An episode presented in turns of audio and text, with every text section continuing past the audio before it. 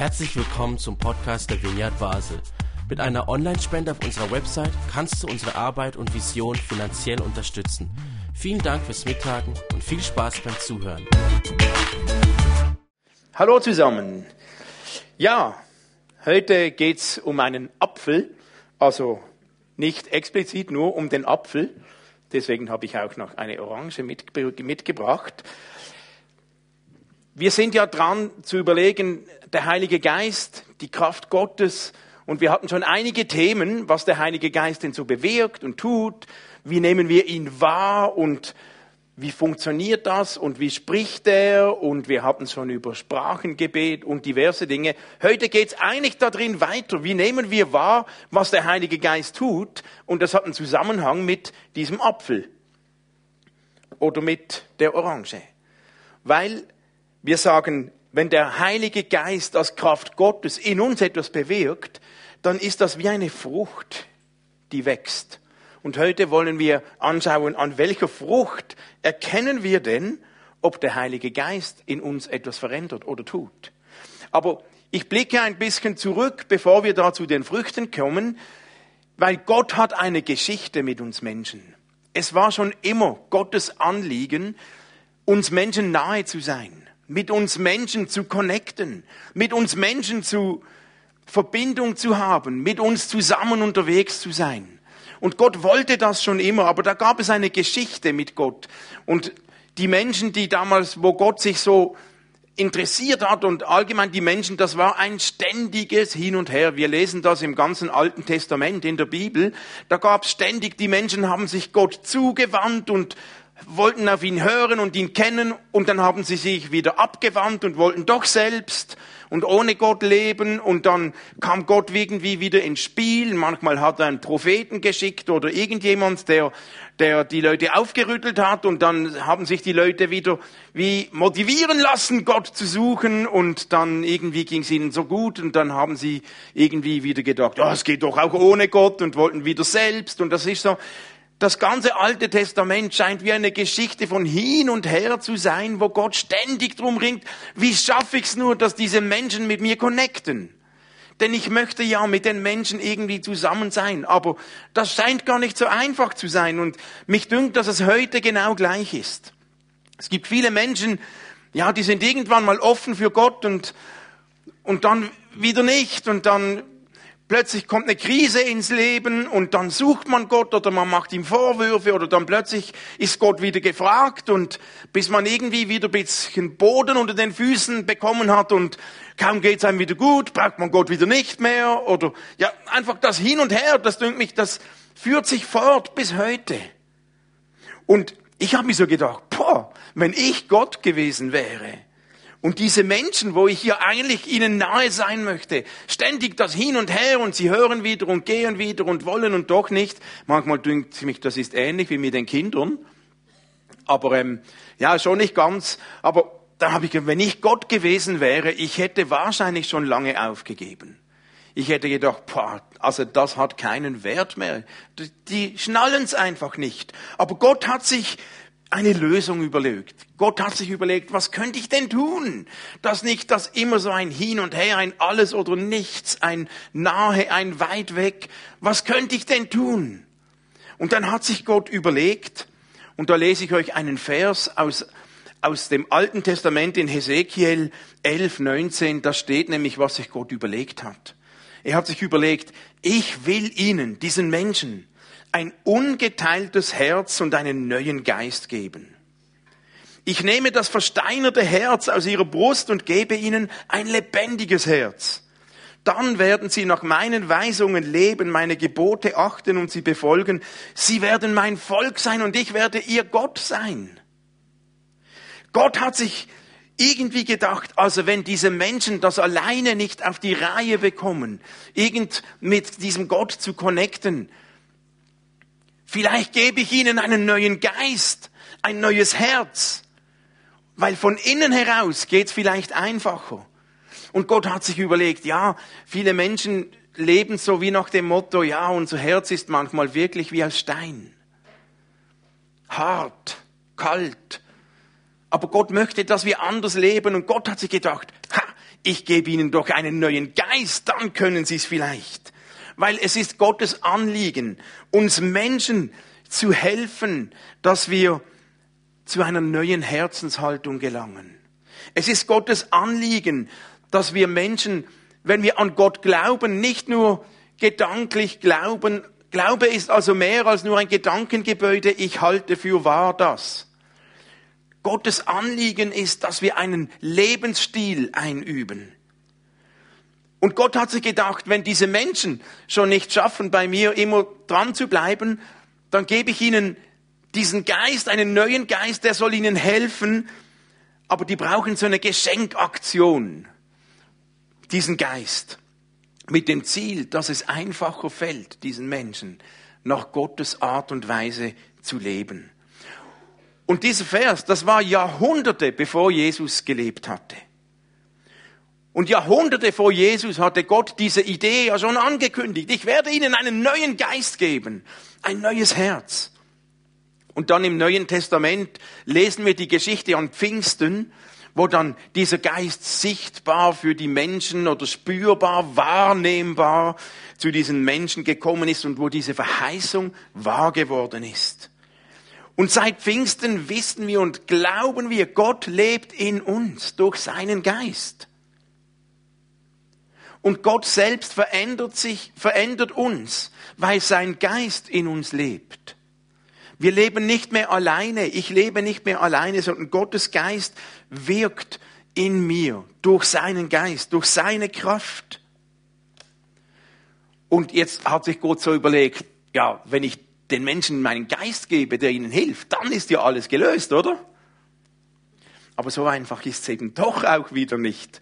Und der Paulus, der hat einige Briefe im Neuen Testament geschrieben, der hat das auch so gespürt, dass das gar nicht so einfach war. Und der Paulus, der war so eine total ehrliche Haut. Und der Paulus, der hat, zum einen hat er das so benannt, wenn der Geist in uns lebt, im Galater 4, dann wird Christus Gestalt in uns gewinnen und unser Leben prägen. Also es ist seine Kraft, die in unserem Leben Gestalt gewinnt. Und dann entwickeln sich zwei Dinge. Das eine, was sich entwickelt, dieser Heilige Geist wird uns befähigen, auf eine neue Art zu leben. Auf die Art von Jesus zu leben, Jesusmäßig zu leben, zu tun, zu leben, was wir bei Jesus gelernt haben. Und nun eben dieser Paulus, so einfach geht's dann doch anscheinend nicht, weil der Paulus selbst, der hat diese Spannung erlebt, dass auch mit dieser neuen Art und mit diesem Geist es gar nicht immer so einfach und so automatisch fällt, wirklich so neu zu leben. Weil der Paulus, der hat gesagt, im Römer 7, ich verstehe es selbst nicht, was ich tue. Das Gute, was ich mir vornehme, tue ich nicht. Aber was ich verabscheue, das tue ich. Also, Paulus formuliert diese Spannung, die Gott ja immer schon hatte.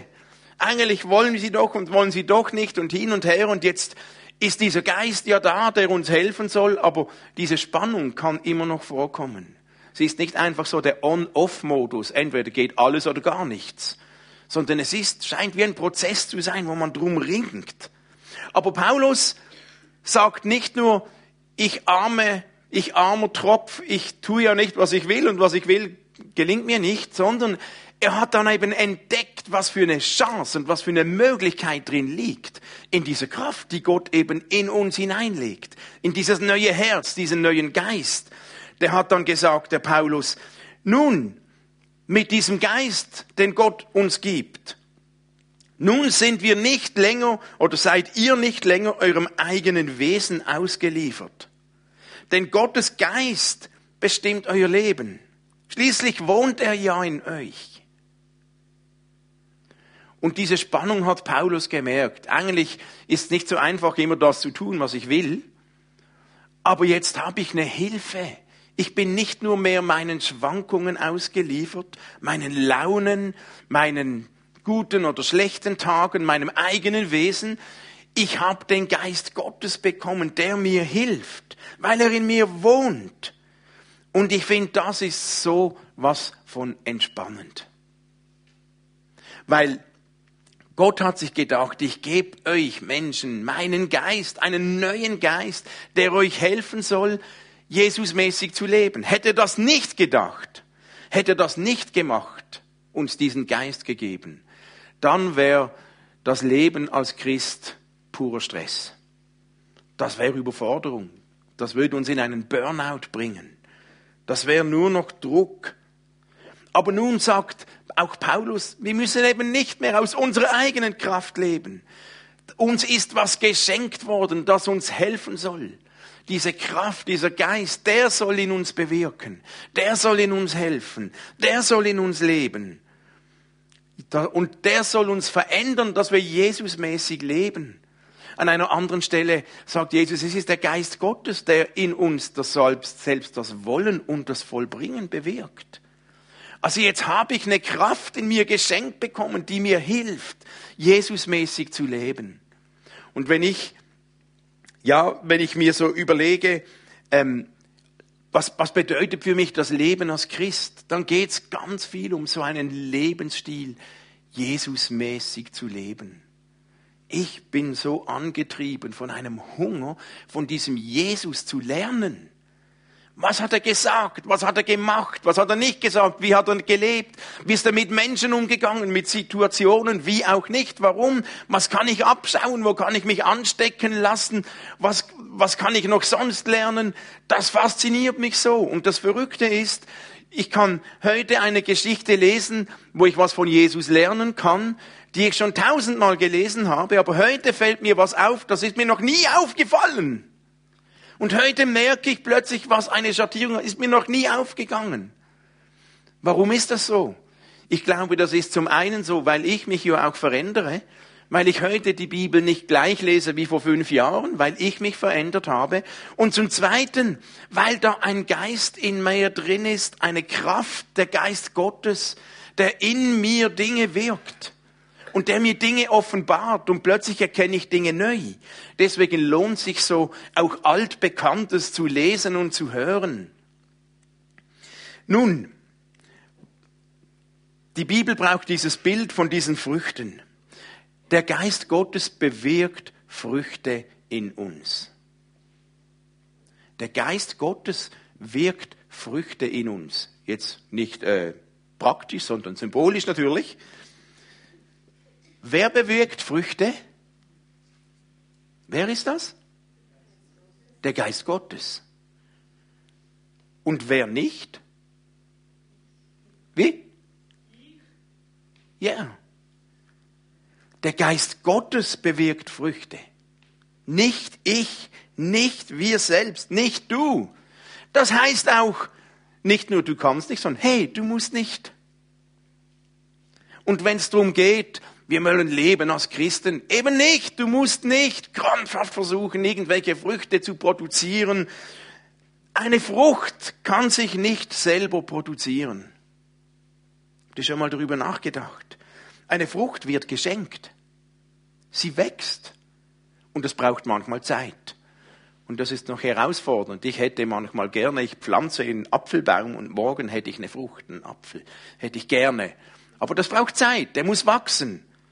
Und eine Frucht braucht Zeit. Was wir tun können, ist höchstens gießen, pflegen, düngen, den Gärtner an uns ranlassen und dem Zeit geben. Aber nicht du, nicht ich müssen irgendwelche Früchte als Christen in unserem Leben produzieren oder irgendwie erzwingen mit Händen und Würgen. Nein, das Wachstum schenkt Gott. Und ich finde das so befreiend. Ich muss nicht stressen. Im Gegenteil, ich muss nicht künstlich eine Fruchtschale produzieren in meinem Leben. Nein, weil ich habe den, der das tut, bereits geschenkt bekommen. Ich habe ein neues Herz bekommen, einen neuen Geist, wie wir es gehört haben in Hesekiel. Aber wir leben ja als Mensch und deswegen, wie Paulus, heißt das nicht, jetzt alles gelingt und alles geht, aber der Motor, die Kraft, da kann ich immer wieder darauf zurückgreifen. Nun, welche Früchte produziert denn dieser Geist? Wir hatten es von Wahrnehmen. Wie nehmen wir Gottes Geist wahr? Die Früchte, die benannt werden, welche der Geist Gottes in uns produziert, die lesen wir im Galater 5. Der Einfluss des Geist Gottes bringt in unserem Leben eine Frucht hervor. Und zwar Liebe, Freude, Frieden, Ausdauer, Geduld, Freundlichkeit, Güte, Treue, Bescheidenheit, Selbstbeherrschung. Das sind so Charaktereigenschaften, Persönlichkeitsmerkmale. Überrascht dich das? Wie schnell geschieht's? Und Menschen, welche eine Kirche suchen oder besuchen oder Christen kennen oder beurteilen und denken, ja, ist das was für mich, Christ sein, eine Kirche oder nicht? Worauf schauen viele Menschen? Wie schnell geht's? Und wir orientieren uns und schauen uns an, ja, zuerst mal, wie viele sind da? Anzahl Besucher. Je mehr, desto besser scheint es zu sein. Oder wo geschehen möglichst viele Heilungen und Wunder? Dort scheint. Oder wie viele Gebote muss man einhalten? Wie konsequent sind die Leute? Oder wie präsent ist man in den Medien? Oder was für eine Performance wird geboten? Wie professionell? Und das wünschen wir uns ja alles auch. Aber wenn wir darauf schauen, welche Früchte produziert der Heilige Geist in uns, dann möchte ich nicht zuerst darauf schauen, wie viele Leute sind dort, wie viele Heilungen und Wunder geschehen, sondern ich möchte auf die Früchte schauen, die wir hier gelesen haben. Ich möchte eine Gemeinde, eine Lehre, eine theologische Strömung nicht danach beurteilen, wie hoch die Einschaltquoten sind oder wie viele Phänomene da spürbar oder sichtbar sind oder wie hoch die Mitgliederzahlen sind. Das sagt für mich noch nicht so viel aus, ob Glaube gesund gelebt wird. Selbst wenn Heilungen geschehen, übernatürliche Zeichen und Dinge und Wunder, mag das zwar spektakulär sein, aber es sagt noch nicht alles darüber aus, wie gesund jemand mit Jesus lebt als Christ. Jesus gibt uns ein anderes Kriterium.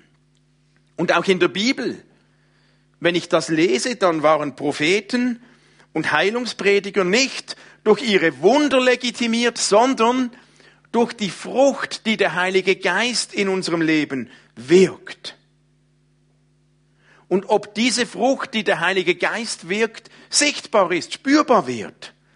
Das heißt, vielleicht wäre es ja schlau, wenn wir uns nicht nur orientieren, ist das alles theologisch korrekt und ist das am meisten Heilungen und spektakulär, sondern erleben wir da Menschen, die geduldig sind? Erleben wir da Menschen, die treu sind? Erleben wir Menschen, die freundlich sind? Die sich selbst beherrschen können? Ich wünsche mir, dass wenn Menschen bei uns zu Besuch sind oder die Vineyard Basel anschauen, dass man sich nicht zuerst nur darüber orientiert, wie viele andere sind da. Wenig Leute da, das kann keine tolle Gemeinde sein. Oder viel sind da, das muss ja super sein. Sondern ich wünsche mir, dass Menschen auffällt, dass in der Vineyard Basel Menschen sind, die freundlich sind. Ich wünsche mir, dass hier Menschen sind, die eine Lebensfreude ausstrahlen. Ich wünsche mir, dass Menschen auffällt, dass hier bescheidene Menschen sind. Und dass Menschen da sind, die treu sind, die ausdauernd sind. Hey, und viele von euch sind treue Menschen. Einige von euch, ihr seid schon viel länger in der Vineyard Basel dabei als ich selbst. Und ihr seid treu. Und ich sehe ein paar von euch hier. Wenn ich Treue einen Namen geben würde, dann würden mir einige von euch sofort einfallen. Ihr seid aber nicht nur treu, weil ihr noch nie was Schlaueres gefunden habt als die Vineyard Basel. Dass ihr treu seid, heisst, da ist eine Frucht in euch gewachsen, die der Heilige Geist produziert. Und wenn jemand treu ist, dann ist das ein Zeichen, dass der Heilige Geist in einem Menschen etwas bewirkt und verändert. Und dass ihr mich richtig versteht, nichts gegen gute Theologie, nichts gegen Wunder und Heilungen und Zeichen und nichts gegen gute Performance. Wir beten ja auch um Heilungen, wir beten ja auch um Wunder. Alles gut, nichts dagegen. Aber es darf nicht das einzige und das erste Kriterium sein. Ich wünsche mir noch viel mehr, wünsche ich mir, dass Menschen, dass wir friedlich sind, dass wir freundlich sind, dass wir bescheiden sind. Die Frucht des Geistes mag überraschend sein und ist nicht immer das, worauf die Medien oder die Allgemeinheit zuerst drauf schielt und darauf schaut. Aber ich möchte mich immer wieder dann auch ausstrecken, dass Menschen selbstbeherrscht sind, dass Menschen geduldig sind, dass Menschen Güte leben, dass wir freundlich sind, dass wir eine Atmosphäre des Friedens erleben und leben. Und dort, wo der Heilige Geist lebt und wirkt, wird sich das zeigen. Und wenn ich mir überlege, bin ich eigentlich Christ oder was heißt Jesusmäßig zu leben? Wir haben es gehört, der Geist, der wird uns gegeben, damit wir auf eine neue Art leben können. Auf welche Art denn? Auf eine freundliche Art, auf eine friedliche Art, auf eine liebevolle Art, auf eine bescheidene Art, auf eine treue Art. Das ist es, wie ich leben möchte. Und vielleicht kennst du Menschen, die besonders freundlich sind. Vielleicht kennst du Menschen, die so Friedensstifter sind. Vielleicht kennst du bescheidene Menschen, treue Menschen. Dann ist das ein Zeichen, dass der Geist Gottes in diesem Menschen wirkt und lebt. Und zwar völlig egal, ob jemand in eine Gemeinde geht oder nicht. Der Heilige Geist bewirkt in vielen Menschen etwas und nicht nur bei denen, wo wir denken, ja, das kann nicht sein, der geht ja nicht in eine Kirche. Ha, wer sind wir denn, dass wir so denken? Und wenn immer ein Mensch freundlich und bescheiden und treu ist, dann zeigt er damit, dass irgendetwas Göttliches in ihm lebt, der das bewirkt, weil wir bekommen das nicht aus uns selbst hin. Also ich wenigstens nicht. Ich schaffe es nicht immer freundlich zu sein, wenn ich nur von mir aus das lebe. Nun, in unserem Büchlein, falls ihr das habt und falls nicht, könnt ihr es nachher noch kaufen, da sind noch ein paar Tipps im Ganzen. Was kann uns denn helfen, dass solche Früchte wachsen? Zum einen wird da benannt, hey, sei dir bewusst, dass du nicht alleine bist. Sei dir bewusst, dass der Geist Gottes in dir lebt, in dir. Und die Bedingung, dass er in dir lebt, ist nicht, ob du alles richtig machst. Ob du jeden Sonntag in die Kirche gehst oder schon lange nicht mehr warst, auf das kommt es nicht drauf an. Sei dir bewusst, dir ist was geschenkt geworden, das dir hilft. Du bist nicht alleine, weil wenn du das nicht sicher bist oder vergisst, dann fällt es schwerer, auf diesem Weg zu sein. Aber wenn du weißt, ich habe dieses Geschenk Gottes bekommen, dann hilft uns das.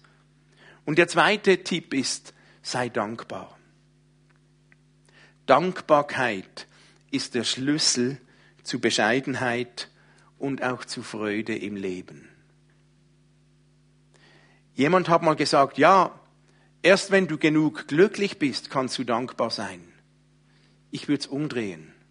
Wer dankbar ist, ist glücklich. Und wir sind so geprägt, wir Menschen, dass uns immer das auffällt, was wir nicht haben oder was nicht gut läuft. Ja, und natürlich läuft nicht alles gut. In meinem Leben nicht, in unserer Gemeinde nicht. Aber wir entscheiden uns, sehen wir immer nur darauf, was nicht gut läuft, oder entwickeln wir eine Dankbarkeit für das, was wir haben. Und Dankbarkeit heißt nicht alles andere ausblenden oder verschweigen oder unter den Teppich kehren. Aber Dankbarkeit heißt, wir bauen Momente ein, wo wir dankbar sein wollen für das, was wir haben, für das, was ich habe in meinem Leben.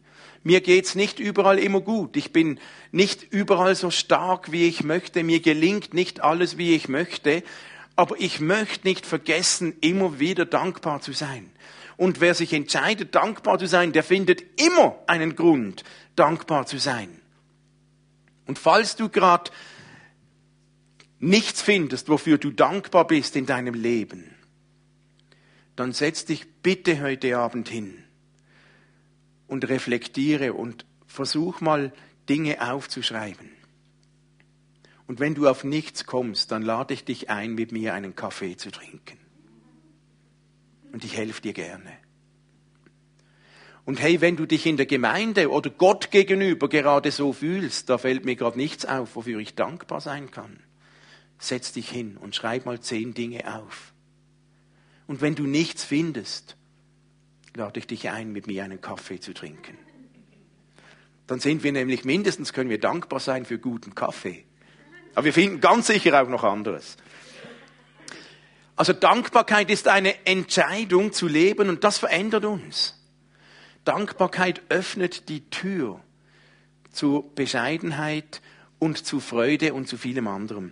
Das Dritte, was uns helfen kann, diese Früchte zu fördern und zu entdecken, ja, wir Menschen machen immer wieder Fehler. Und Fehler können wie ein Pilz sein, der manchmal Früchte befällt. Vielleicht habt ihr schon Früchte gesehen, die so einen gewissen Pilz haben. Manchmal auch die Trauben werden immer gespritzt im Herbst, damit sie nicht von Mehltau, von Pilz befallen werden. Viele Früchte. Und wenn eine Frucht von Pilz befallen ist, dann muss man sie reinigen. Und auch uns geschieht es in unserem Leben, dass sich Pilz ansammelt in unseren Früchten. Manchmal durch, woher auch immer das kommt, aber ich kenne das, ich mache Fehler, ich bin nicht perfekt. Manchmal brauche ich eine Reinigung, dass der Pilz gereinigt wird, dass die Frucht weiter wachsen kann. Und das Reinigungsmittel, das Gott uns anbietet durch seinen Geist, heißt Vergebung. Ich brauche immer wieder dieses Reinigungsmittel Vergebung. Ich brauche es. Ich brauche es, dass der Geist Gott, dass Gott mir vergibt. Ich brauche auch, dass Menschen mir vergeben.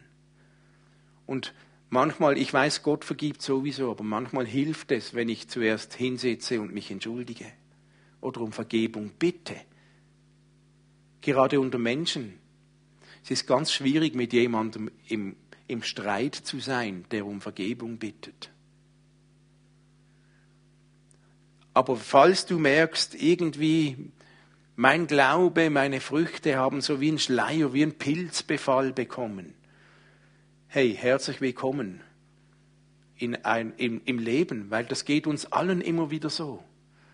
Aber wenn mein Glaube einen Pilzbefall hat, dann ist nicht hoffnungslos alles vorbei. Weil wir haben das Spritzmittel in uns. Wir haben diesen neuen Geist in uns, diese neue Kraft, die Vergebung. Und das dürfen wir anzapfen. Und von innen heraus wirkt's noch besser als von außen drüber gestülpt. Aber vielleicht brauchst du Vergebung. Und es gibt ja noch andere Spritzmittel. Aber es ist eines der wirksamen gegen Pilzbefall. Und vielleicht kommt dir etwas in den Sinn, wo du mit Gott einen Moment hinsitzen solltest, später im Gottesdienst oder heute Abend zu Hause. Und vielleicht solltest du mit Gott einen persönlichen Moment einschalten. Und vielleicht gibt es den Moment, wo du sagst, Jesus, ich brauche deine Vergebung wieder. Es tut mir leid. Bitte reinige mich.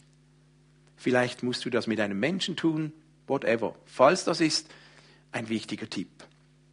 Und das Letzte ist, Jesus braucht im Johannes 15 so ein Bild, wo es auch um Früchte geht. Ich habe jetzt gerade keine Trauben hier, aber er braucht das Bild vom Rebstock, von den Weintrauben.